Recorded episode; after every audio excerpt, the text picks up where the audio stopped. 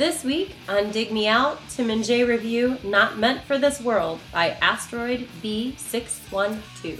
It's got this unbridled energy. You know, there was a soulfulness, but there was also that punkish edge. There's just such a great spirit about this kind of music. You can trace this sound back to Chuck Berry. Hello and welcome to another episode of Dig Me Out. I'm your host, Tim Minneci, and joining me again my co-host, Mr. Jason Ziak. Jason. Hello, hello, hello. Hello, hello. Jay, we are back with a non-interview episode that also is a listener suggestion episode. We haven't done a listener su- suggestion episode in a little while. I miss these. Yeah. These are fun. Because we don't know what we're getting when we get these yep. listener suggestion episodes. It's it's a total crapshoot, and we like crapshoots. We like we to like shoot crap. craps. Yeah. No, I don't like to shoot craps. I tried to learn how to play craps. It's it's way too much math for me. Yeah, I just I prefer um, jacks actually instead of craps, but it's really hard to bet on jacks. Apparently, if you know what you're doing with craps, you can actually make some money. I just could not follow it. Yeah, it's too much work. It really is. Because if they're gonna ply you with liquor at the casino, the last thing you want to do is math at the same time. You what, man? I'm bad with math as it is. The last the last thing I want to do is go on vacation and do math. Right. so you. we got a listener suggestion, and this one is a suggestion by our uh, our brother from another continent, Mr. Gavin Reed who last year sent us a USB stick full of tons of Australian rock, not just from the 90s. It included stuff from the 80s and the 70s and new stuff just to give us a taste of what was going on down in Australia back then and currently. But most of it was from the 90s. And uh, I've been slowly digging my way through all that. There's a lot of albums to go through. And one of them caught my ear. And I decided, you know what, this would be a good one for us to do on the show. It's a little band that you probably haven't heard of, but we're going to introduce you to them. They're called Asteroid B612. We're going to review their album Not Meant for This World. Now, Jay, um, I know you have a deep reservoir of musical knowledge. Were you familiar with Asteroid B612? Oh, no way. I, am still, uh, I'm having a hard time even uh, uh, remembered the band name just for the short amount of time I've known it up until this episode. I noticed Asteroid B something, but I can never remember the number sequence. Well, I'm, I'm still confused as to whether it's B612 or B-612. I've seen it both ways. Right. I'm going with just B612. Just to make it, it it's easy. A, it's a pretty unfortunate band name. Yeah. Just Asteroid would have been cool. Or the Asteroids. When so, you Google them, do you get pretty good, accurate results, or do you get like the actual scientific? Uh, oh no, it comes up with the with the, the um, well, it, it's and we'll get into this, but there's another aspect to this band's name, which we'll discuss right now in the history of the band. History of the band. Asteroid B612 was formed in Sydney, Australia in 1990, named after a Sonics Rendezvous song. And Sonics Rendezvous was, of course, the side project of Fred Sonic from what band, Jay? MC5? MC5, correct. Whew. Also featured featured a, a gentleman you might be familiar with on vocals. I'm not sure if he was the only vocalist, but he was one of the vocalists, if not the only one. Scott Morgan. So, if you're familiar with such bands as the Hydromatics, the Solution, what other bands did he play in? He's playing in a lot of bands. Let's just put it that way. He's played uh, alongside the Hellacopters, probably the most well-known band, um, and he's he played in the Sonics in Sonic's Rendezvous band. So they took their name from a song called Asteroid B612. That's where the name of the band came from. They were originally formed by John Spittles on guitar, John Nash on bass. Grant McIver was the original vocalist. Uh, he was then in the band until 1997. He was replaced by Graham Spittles, John Spittles' brother. Uh, Darren Pierce was on drums until 1993, who was replaced by Ben Fox. And on second guitar, Michael Gibbons till 1994, replaced by Stuart Cunningham from 1994 to 1996, and then Ken Watt took over in 1997. Now, the release history is a little shaky with this band because sometimes there's there's not a really good source for a lot of this, so I had to dig through a couple different articles. But from what I can tell, they've had four full length albums and then some compilation albums, which were compile, compiling early EPs and singles. Uh, first album was 94, Forced into a Corner. Second album, 97, which is the album we're reviewing, Not Meant for This World. Third album in 2001, Reading Between the Lines. And in 2005, Two Fisted Rock and Roll. There are some compilation albums, there's some EPs, there's some singles, but from what I'm able to gather, those are the main four albums. Now, the band has been inactive in terms of releases, from what I can tell, but they have played shows up until last year primarily in Australia. Well, they did do some touring uh, in the U.S. in the '90s, and that is a pieced together version of the history of the band, which is brought to you by us, but can be brought to you by you, the listener, if you would like to be a supporter of the podcast. Visit digmeoutpodcast.com drop us a dime or a quarter via donation through PayPal or buy a t shirt, and you can be the sponsor of History of the Band. So, Jay. Does that mean if we get something wrong in History Band with a sponsor that we'll just shift the blame to that person? Exactly. I like it. Jay, I picked this album specifically for you. Oh, that's so sweet. Isn't that nice? Um, I, I heard in listening to this band, first it was just a sampling, and then as we decided to actually go for it, digging into the album as a whole, I heard some bands that I think you're familiar with. I brought up some folks with reference to Scott Morgan, but some other bands that we'll probably talk about that I think that this band fits in with alongside, say, the Hellacopters or, or Hydromatics.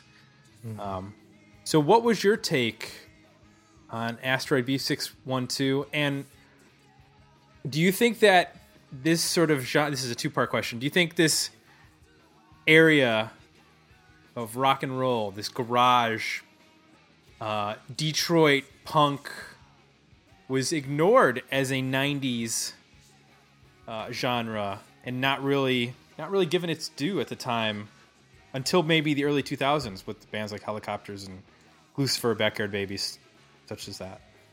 Yeah, in the U.S., those bands are still pretty much unknown.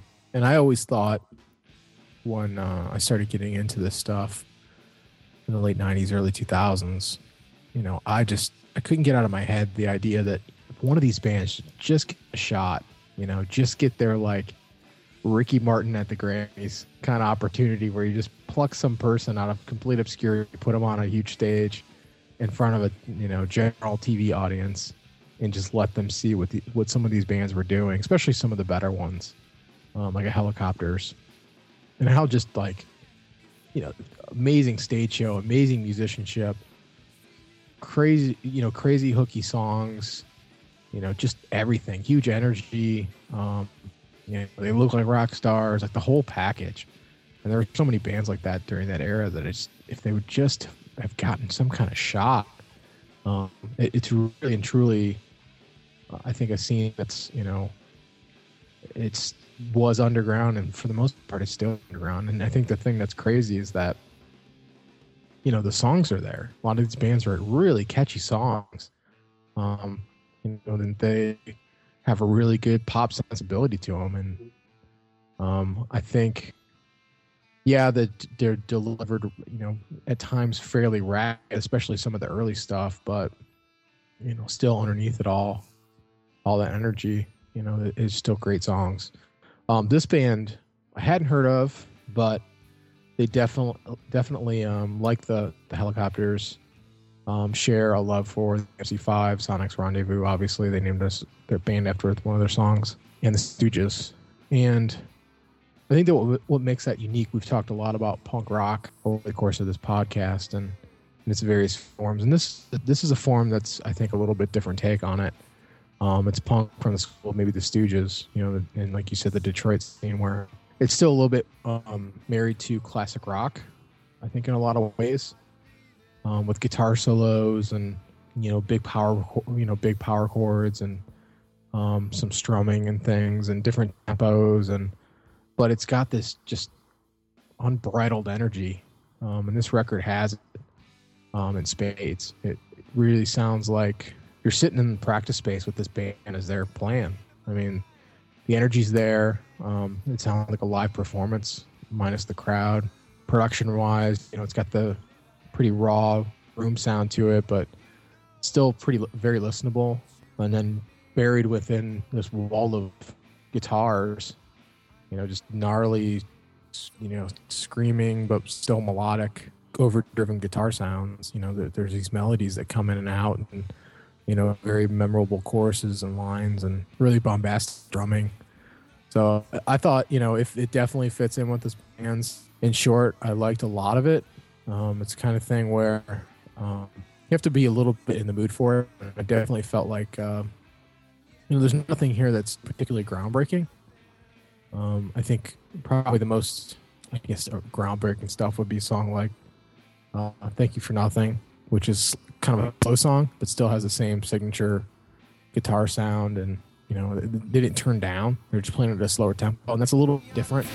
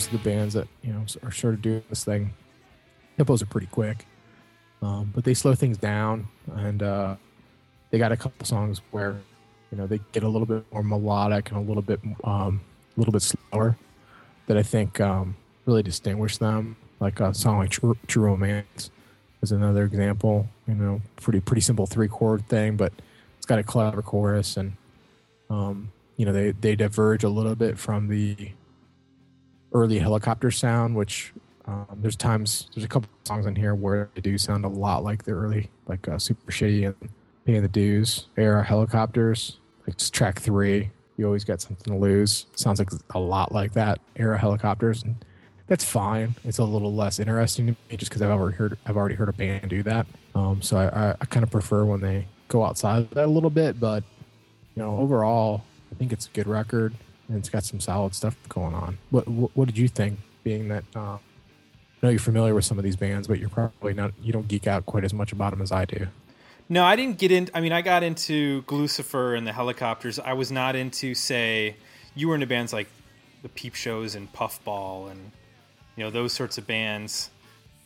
Whereas yeah. I tended to lean more towards like I like the Mooney Suzuki, which was a little bit cleaner of a sound, a little bit more. They pulled not only from the Detroit sound, but also the New York uh, late '70s punk slash more a little bit of art rock even in there, some with like television and whatnot. But mm-hmm. you know, a lot of this track one really has a strong Stooges feel, very like 1969 or I Want to Be Your Dog sound with that like abrasive wah wah that's going on, and then It, it's it's kind of a little sloppy-ish at times, but it's totally stays together, which is what mm-hmm. the Stooges were doing on especially on the first record.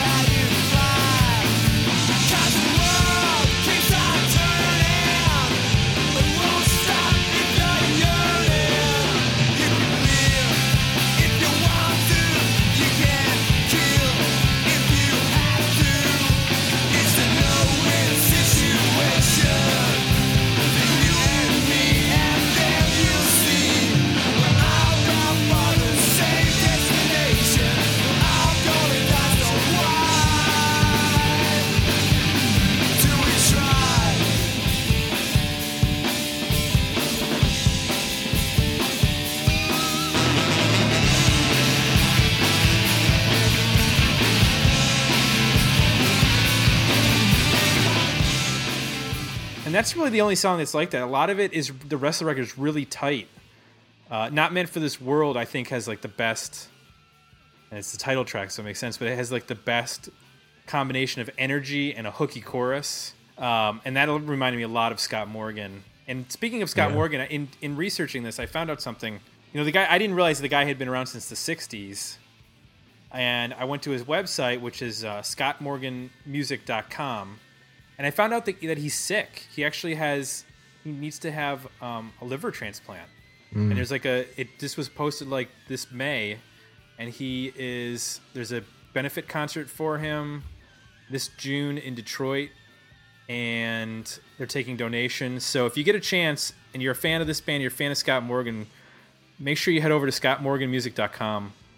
And if you could drop him a few bucks, because you know this is a that guy's a lifer musician Yeah. he doesn't he doesn't have a you know a corporate healthcare plan taking care of him.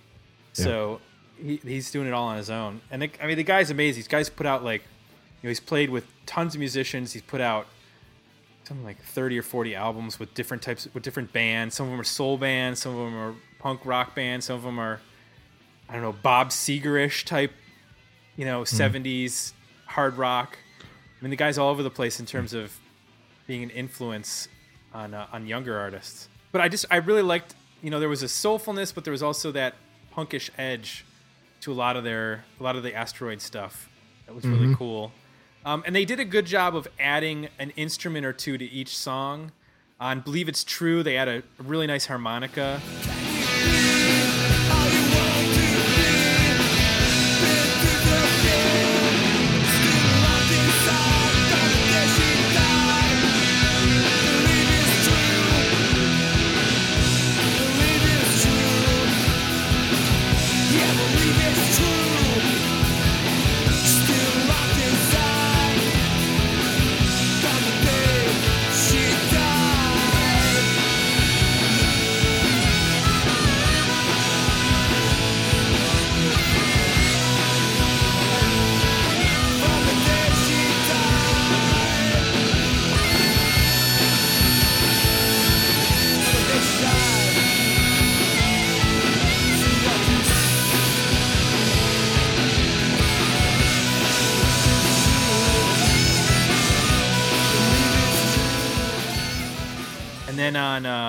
Track 10, Same Old Blues, which you really get a sense of the drum sound on that song and how big the drums are with the room sound. And then they add an organ Yep. uh, to that one. I think there's That's- organ on, on a, on a bunch of the songs. It's just such a wall of Right. guitars and sounds that you get it gets lost, but it, it it pokes through on a couple other tunes as well. I, I also liked on, um, you know, you mentioned the Hellacopter, So got- I guess, you know, this is 97, so I would imagine that the Hellacopters were kind of. This, this, this is probably first album Hellacopters around 97, what I'm gathering. Uh, yeah, I think so. so they're doing a lot of the same stuff. I kind of, you know, I know there's some personnel changes. The, the guitar, the guitar player on this record is only on this record, the second guitar player, and then he left, and it's a different guitar player. And they had, a, it seemed like they had a, a lineup change at every position except for the two guys who formed the band at guitar and um, bass. Spittles and Nash are the only guys who stuck around. So they've gone through different singers, different drummers, different second guitar players.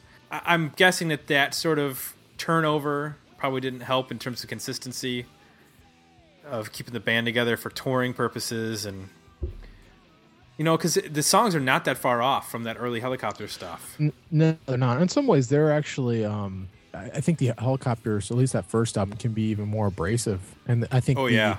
The pop elements are a little bit more buried um, on that first Hellacopters album than on this.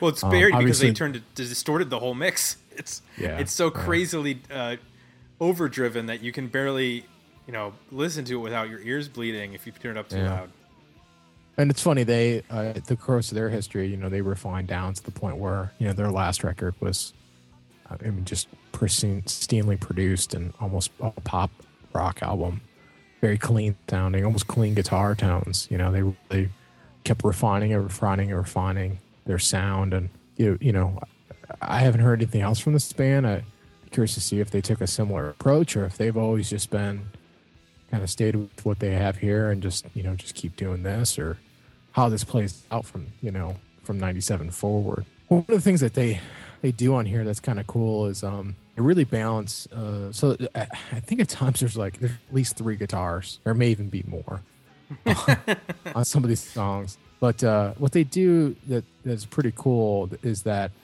you know the, cut- the at least two of the guitars will be playing a similar riff but it's just different enough and they're just kind of off enough that not only does he kind of give it a cool like rolling stones kind of loose vibe but it makes it sound like bigger in some way.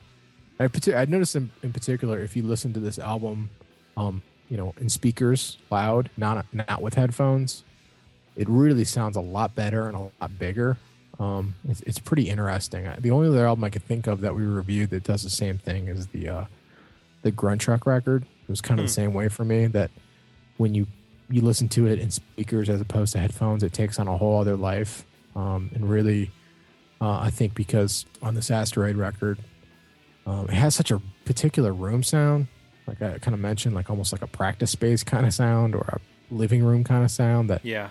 you know when you crank your crank it on your speakers i think it just it was mixed to sound good in that kind of setup whereas opposed you know if it's compressed on your head and and, and um earbuds or whatever it kind of doesn't work as well. I was kind of surprised. The first time i listened to it i listened to it on speakers and i really got into it you know right away and then i listened to it um after that on headphones and i was like ah, maybe it's not as good as i thought and then I listened to it in my car and thought, no, this is really cool. I love this. So I think it's something about the space and just playing it through real speakers and having it cranked as opposed to like in your head. You you can appreciate that dual guitar thing that's going on and that little bit of like quite being always exactly in sync and some the bouncing of the two kind of creates this really loud like big space. And especially when you mix in how the drums sound and all that it, it really um, it kind of takes on a life. And I, and I think at the end of the day that that's there's just such a great spirit about this kind of music you know what i mean? And uh there's just a, an energy like you can just every aspect to it. It's not exactly you know nothing is pers- absolutely precise but it's just melodic you know enough that you can get the hook. But there's just i don't know it's just it's human it's like real Yeah, and I mean, this is I would say as close to like the bare bones of rock and roll as you can get. I mean, you can trace this sound back to Chuck Berry, and Oh, yeah. and, and you know the the original rock stu- you know f- format in terms of the verse, chorus, verse, mm-hmm. and you know blues influence. I mean, this is this is drawing the line from Chuck Berry to to where the Stooges were getting their influences in the '60s of from the '50s rockers, and Stooges are carrying that forward. You know, that's probably what kind of sunk this band a little bit in terms of being a '90s band, is that it's almost too simple, and not that everybody was listening to progressive rock in the '90s or anything like that, but Soundgarden and Pearl Jam were doing things a little bit more complicated than this, and you know, even '90s band or '80s bands, you know, I, I guess the closest you could get to with a band in the in the '80s would be like Hanoi Rocks, maybe. But yeah they're there even was more like late '70s as well. Yeah, I mean they're uh, they're an early '80s band. I would go along with that. There were some bands. It was interesting. I was going to bring this up, and uh, only uh, Chip would know what I'm talking about. there were some bands in the mid to late 80s, uh, particularly from the LA scene, that were very much in the mold of Hanoi Rocks and um, were trying to do something in this vein, you know, um, Mhm. an MC5 style, Hanoi Rocks style, kind of ragged, um, a little bit glammy, but still um, kind of a, you know, uh, just a dirty rock kind of thing. So, like, Junkyard was a band that was sort of like that. The early Oil Gun stuff is like that. The first Faster Pussycat albums like that. Um, you know, th those are some bands that were actually there were some other bands like um, That or that Faster Pussycat album, that's a good one. Actually, I didn't think about that, but that first one is very. I mean, it's it's a lot of blues based riffs, Yeah. so that makes sense that you know they were coming from sort of an MC5 Stooges combined with glam rock of like T Rex, which was very simplistic in terms of its riffs and its and its songwriting structure. uh, Rock City Angels was the band I was trying to think of. Rock City Angels. Yeah, they were sort of uh, they got signed with the same time Guns N' Roses did, and they were sort of being. If you know the history of the Guns N' Roses, there was nothing about that band that was from the street. It was all pretty much manufactured from the beginning, and Mhm. Rock City Angels was another band that was they you know were trying to use the same game plan with them to break them, but again, just just a really like street gritty rock and roll band that later on throughout history, you know, we come to define as glam rock or hair metal or whatever. But at the end of the day, they were just a loud, you know, abrasive uh, rock band that you know played with, um, you know, the like you said, Chuck Berry. You know, basically taking that idea and cranking it up and looking at different things that you could do with it and how far could you push it, and, you know. And in fact, uh, you know, you brought up Chuck Berry for Asteroid, and I think the first song on this album could have been a Chuck Berry song for all I know.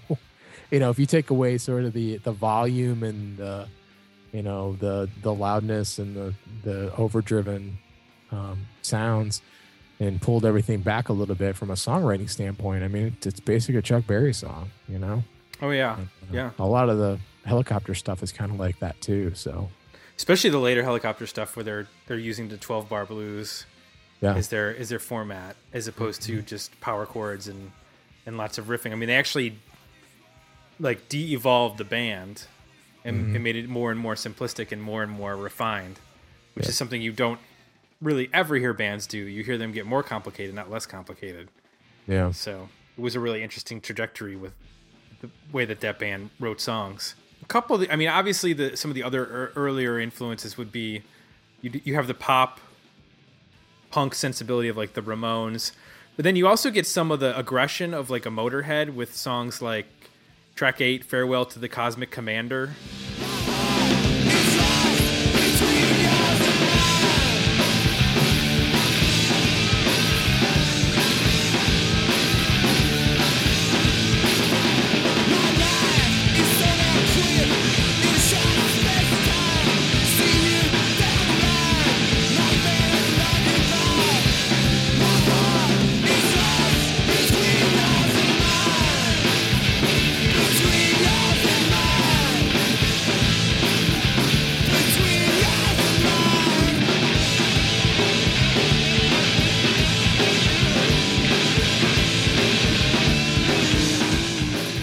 Uh, which is like a minute and 11 it's short. It's just this like burst of energy and and loudness and it kind of reminded me of the way that you know every pretty much every motorhead song is like three minutes in a cloud of dust Yep, sort of thing. The riff definitely sounds like Motorhead. yeah.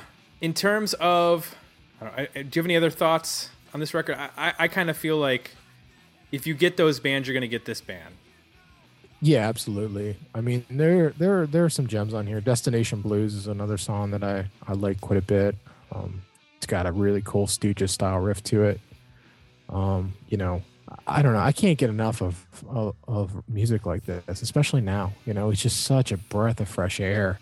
I mean, it's not it's it, it, it's not um derivative of grunge really. I mean, I guess there's some moments on here where you, they kind of get into almost a Mudhoney sound um, you could say. But for the most part, it's it's it's pretty. It's almost ignorant of, of that whole movement, you know. Uh, but it's it's not, um, you know, sort of. It doesn't fall into the '80s glam trappings of some of that rock. Right. You know, it comes from a really pure place. I, I, I don't know why that is. I think there's a lot of bands, you know, from from Australia um, that do this kind of thing. I think there's kind of an Australia Scandinavian connection between the bands that do this best. You know, a band that came to mind from Australia that this reminded me of was um, ACDC, no, no, no, no, Rose Tattoo, no, no, no, no, Silverchair. no. Uh, The Datsuns. The oh, the Datsuns. Yeah, they had that that one song um, with MFer in the title. I don't. I know Yeah. what you're talking about. Yeah, so I mean, they were, you know, I think in Australia they were bigger than they were here. They had like one hit here, Mhm. but uh, they had, uh, especially their their later albums, where I think they introduced a little bit more uh, work and stuff, and they get a little bit crispier, crisper and heavier. Um, you know, th- they're a band that that was pretty similar. Um, so, because a lot of the best bands that do this are not American. You know, the closest thing I think that we had in terms of bands here they could do it. You'd have to go back to Rocket from the Crypt, um, find band an American band that had the same sort of energy and understood um, 60s and 70s, you know, classic rock and blues and Mhm. and, and could turn that into something interesting. I think all the rest of the be- uh, the rest of the the, uh, the better bands in this sh- genre uh, were either Scandinavian or Australian. Um, I don't think very many of them were, unfortunately, were were Americans, which is funny because the whole movement, you know, is kind of a Detroit origin. Right. But but the later generations of the bands, Well, you get Um, bands after that like the Go and the Dirt Bombs, yeah, but they don't. I- I don't think that they. Well, I mean, the Go never The- really. the- ca- they never really lived up to what they should have been in terms of their. Right, no, and you had like the Von Bondies, and you know, obviously the White Stripes, and you know, they sort of had a little bit different take on the on a on the same general idea, and there were some bands that followed that, but you know, I don't think, you know, like say a band like the Go, I, I don't think they're nearly as good as as a lot of the uh, Scandinavian or or sweet or um, Australian bands that were doing this. And the White Stripes never had the volume. I mean, that's the difference. Is that the the White Stripes may have had the songwriting style, but they didn't have. Whereas, say, the Hellacopters on the first couple albums, and Gluecifer and Backyard Babies, they were willing to punch turn the volume up. Yep, They were they were they were they were going full bore. They were committed. Yeah, they were committed exactly. yeah, yeah, yeah. There was no there was nothing cutesy or um, no attempts at like you know eventually I mentioned the Mooney Suzuki their first album is pretty garage rocky in, in the vein of a lot of the Scott Morgan stuff with like the Hydromatics but then they sort of turned into like a commercial pop band with some of Yep. their later albums they got really really really pristine with the production and sort of took it out of that genre of music and just turned it into pop rock in a lot of ways. Yeah, I, I think that one of the things uh, from a sound standpoint that Asteroid B six one two has it that makes them a little bit unique from those other bands is um, there's a little bit more of a sludgier guitar sound, I think, and in terms of riffs, um, they, they they can do the 12 bar stuff and they can do like the, the you know the fast power chords, but they also do some stuff that's more in the Stooges vein, I think, from time to time, or they'll just do um, some big, op- you know, big big open chords, and they tend to have a little bit more patience uh, w- with some of the the songs and the parts than some of the other bands do. So, uh, uh, you know, a lot of these bands they get uh, just the energy so high. You know, everything's just rapid fire and coming at you a mile a minute, and there's never really much time to take a breath. And I, I did notice that this band is a little bit more comfortable bringing tempos down, or at least you know, kind of having a little bit more a feel. You know, and. Mhm. Uh, not rushing things quite as much, which I kind of appreciated. It was a little slightly different take on uh, on the idea, and uh, you know worked pretty well. You know, vocally, there's nothing amazing or spectacular here. You know, it's just delivering the song, delivering the melody. Um, he doesn't scream or anything obnoxious, you know, which is kind of nice. Some of the some of these bands that get, you know, the singer can get, uh, depending on the era of the band too, can get a little grating, a little hard to take. But you know, I didn't feel like he did anything. To, to he just kind of you know just fit in. And He serves really the do anything. songs. Yeah. So, So- for you, were the album, better EP, decent single. I got four, five, six. I got six out of ten. that I really really like a lot. Um, I could easily put another two on there, get to eight. So I, I think it's a worthy album. I'm I'm with you. I have six that I really like. Easily could add two more and make it an album. So I'm I'm at, I'm at a worthy album as well. In terms of bands that are around today that people might like, um, I had one or two that came to mind. One was um, the Cherry Valence. You familiar with them? No, they have a garage rocky hard rock sound in the vein of another band that I'm gonna mention, which is the Darkness. This band isn't clearly in the Darkness's end of the rock spectrum, but you could leap over to that side.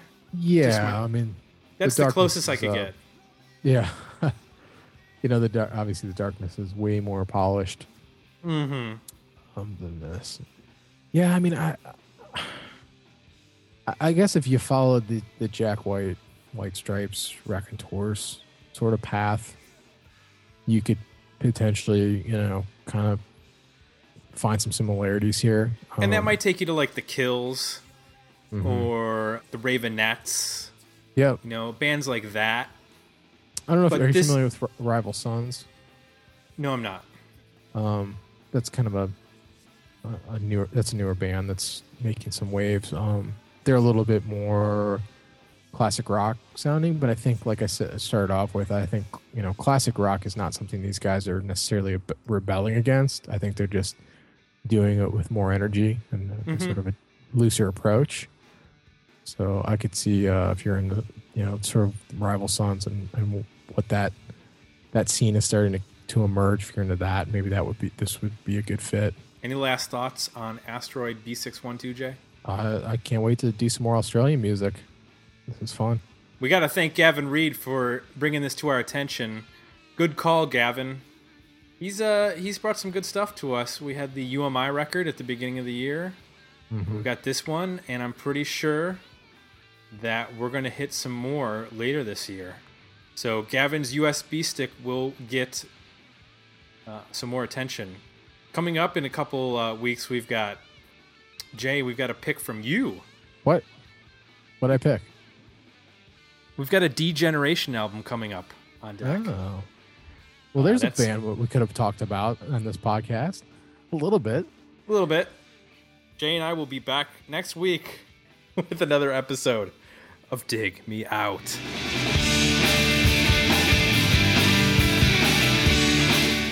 Want to leave feedback? Join the conversation at digmeoutpodcast.com for links to our Facebook page and Twitter feed. While you're there, support the podcast by visiting our donation and merchandise pages. And thanks for listening.